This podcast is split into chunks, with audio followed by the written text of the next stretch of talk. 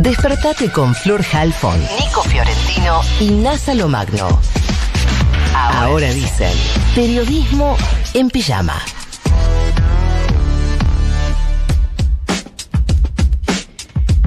Estamos preocupados por la situación del coronavirus en la región, obviamente, además de en el mundo y obviamente, sobre todo en la Argentina, donde aparentemente o está llegando la segunda ola o ya llegó y se va mostrando de a poco o está por llegar en cualquier momento. Vamos a hablar de esto con Pablo Yedlin, diputado nacional por Tucumán, presidente de la Comisión de Acción Social y Salud Pública. Pablo, buenos días. Florencia Halfon te saluda. ¿Cómo te va? Hola Florencia, buen día, ¿cómo están ustedes? Gracias por atendernos. Al contrario. Eh, empiezo como especialista del tema eh, preguntándote, o sea, pidiéndote que nos cuentes cómo ves el panorama respecto de esta segunda ola. Bueno, a ver, era, era esperable, lo veníamos, todo el mundo lo viene diciendo, lamentablemente, uno qui- quisiera que no fuera así, pero después de lo que pasó en Europa, eh, no hay ninguna duda de que eh, el hemisferio sur va a tener su segunda ola y, y bueno, dependerá mucho de cómo nos, nos comportemos y, y cuánta población de riesgo podamos vacunar para que la misma no sea menos letal o de menos gravedad, digamos, que, que la que tuvimos, que la que ya tuvimos. Así que, bueno, eh, lo estamos viendo así. El problema, yo creo que el problema, eso esto era todo esperable, lo, lo que no era esperable quizá era lamentablemente que no hayamos podido tener la cantidad de vacunas que habíamos precontratado. Ustedes saben que eh, Rusia se había comprometido con nosotros en, en 20 millones de dosis para enero y febrero. Si nosotros hubiéramos conseguido ese volumen de, dosis por las cuales firmamos contrato y hicimos todas las tratativas, bueno, otra hubiera sido la historia. Pero bueno, lamentablemente la mayoría de la industria farmacéutica, que estuvo sí a la altura en lo que fue investigación y desarrollo, porque en menos de un año tenemos un montón de vacunas y plataformas que están demostrando ser seguras y eficaces, cosa que es un milagro de la ciencia, no estuvo a la altura en lo que es la escala de producción en ninguno de los laboratorios del mundo y por eso llegó tarde al hemisferio norte y va a llegar tarde al hemisferio sur. Y en- eso tiene que ver, en- entre otras cosas, en, un, en que cuando empieza la producción y la ciencia se corre un poco, ya empiezan otros intereses, ¿no? Económicos, por supuesto, y eso ha hecho que este mundo tan inequitativo que vivimos se haya transformado en un mundo aún más inequitativo con, con, con algunos países con vacunas de más y algunos países con vacunas de menos y escuchen, casi 85 países sin ninguna vacuna, de los Ujú. 180 países que hay en el mundo, 80 y pico sin ninguna vacuna. Este es el mundo en el cual vivimos. Eh, Pablo, entiendo que hay un proyecto de organizaciones sociales para modificar la ley de VIH. Eh, esto en el contexto además de la renuncia de la directora nacional de respuesta al VIH con reclamos en el área que se repiten desde el año pasado, es la segunda renuncia en el área. Eh, hablemos un poco de las dos cosas. Por un lado del proyecto y por otro lado de la situación en el área de respuestas. ¿Este proyecto cómo lo ves? Es un proyecto que está presentado por un grupo de diputados de, de- de nuestro bloque y de otros bloques también, que está bajo, digamos, ustedes saben que la ley de VIH en la Argentina es una ley que fue pionera en este tema, en América Latina, y también en el mundo, hay que decirlo, y que garantizó que los pacientes con VIH, que hoy por supuesto son pacientes crónicos, que ha cambiado totalmente la enfermedad, ¿no? El VIH hoy es una enfermedad absolutamente controlable, absolutamente, digamos, sobrevivible, uno puede, puede vivir toda su vida, eso es como una enfermedad crónica, y, y realmente eso lo ha producido también la posibilidad de los tratamientos, y la Argentina fue pionera en el hecho de garantizarle a todos los pacientes no solamente los testeos gratuitos, sino, y los laboratorios gratuitos, sino también en la medicación gratuita, cosa que fue una cosa bastante innovadora en, en su momento cuando salió Sí. y permitió que muchísimos pacientes con esta patología que en esa época eran muy discriminados, eh, hoy se transforman en ciudadanos absolutamente normales como debe ser y, y y- y, digamos con su medicación asegurada. Ahora, esa ley, por supuesto, pasaron muchos años, la ciencia avanzó mucho y seguramente tiene muchos temas eh, en los que fuimos aprendiendo y que debe ser actualizada. Eh, De eso nadie tiene duda, el Ministerio de Salud, eh, tanto con el ministro anterior, Ginés González García, como hoy con Carla Bisotti, lo tienen en agenda quizás no sea exactamente, bueno, nunca las leyes son exactamente como las que se terminan presentando, pero es un tema que tenemos que discutir con el ministerio, con los grupos que, representan y, intentar hacer la mejor norma posible que actualice la vieja norma eh, y que genere, bueno, eh, este tema de derechos. En ese sentido estamos todos de acuerdo, quizás no en algunos puntos, si vos me preguntás exactamente de la norma, me parece que la norma excede un poco lo que debiera ser, pero bueno, lo tenemos que discutir, tenemos que ponernos de acuerdo y conseguir los consensos en el, Congreso, como siempre. y respecto de la renuncia de la directora nacional de respuestas al VIH, ¿estás al tanto del tema?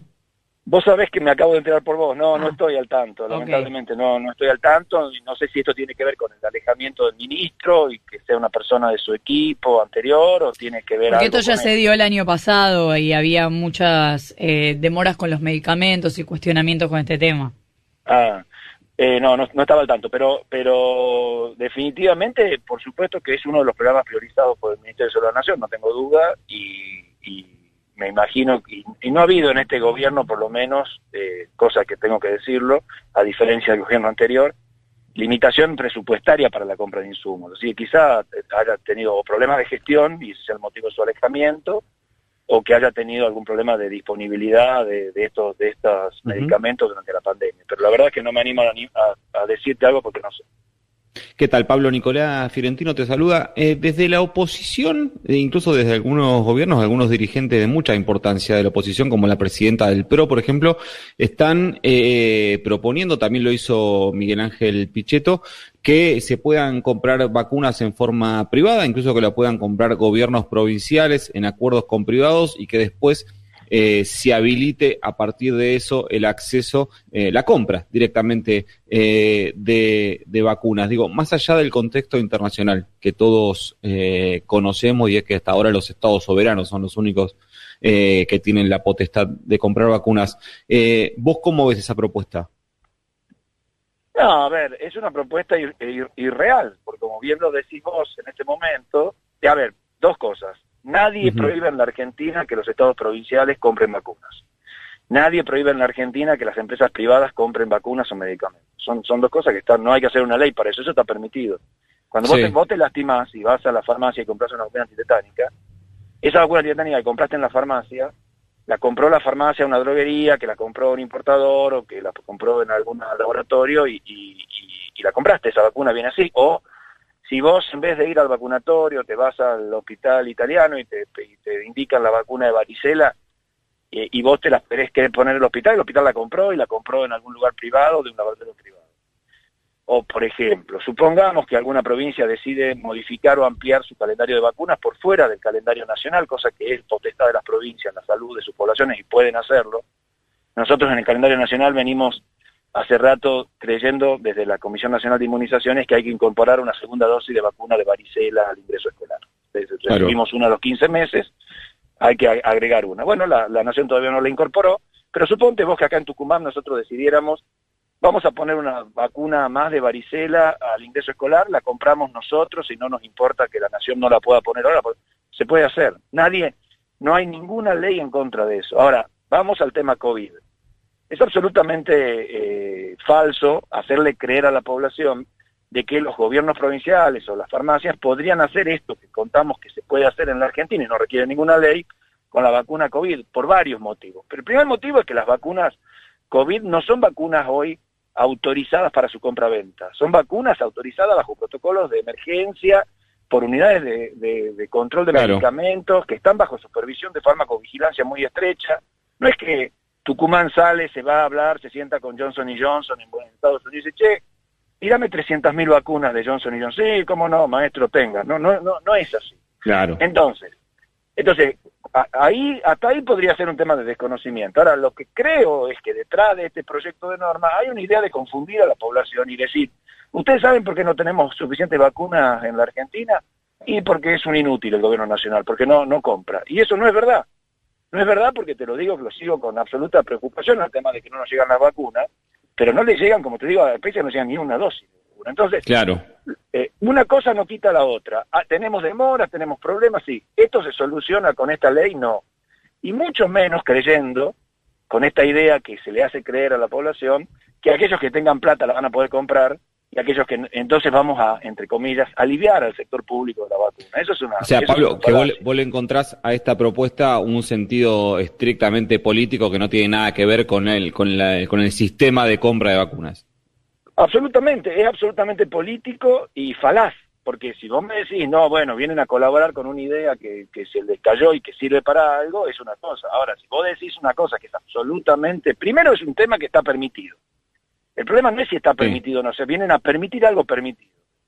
Pero vienen a permitir una cosa que hoy no se puede hacer. Ahora, guarda, ¿va a cambiar esto? Sí, posiblemente a fin de año porque hay, decenas de, plataformas de vacuna en producción y los estados del norte se están terminando de vacunar y entonces cuando les sobre vacuna ahí vas a ver cómo nos ofrecen todos. Entonces sí, es muy probable que el año que viene tengamos una situación totalmente distinta y sí, vos puedas comprar tu vacuna y haya 10 tipos de vacunas para elegir de COVID en la farmacia. Pero hoy, hoy, en este mes sobre todo, que es el mes nuestro duro, porque nosotros vamos a tener una llegada suficiente de vacunas mucho más importante a partir de abril, lamentablemente bastante tarde, pero bueno, va a ser así. Este, en este mes no hay nadie donde podamos salir a comprar, ni nosotros, ni las provincias, ni los privados, ni la nación, y ese es el punto. Es Pablo Yedlin, diputado nacional por Tucumán, presidente de la Comisión de Acción Social y Salud Pública. Muchísimas gracias por habernos atendido. A ustedes, a ustedes. Gracias, Flor. Hasta luego. Hasta luego. Son las 8 y 34, 11.1 la temperatura en la ciudad de Buenos Aires.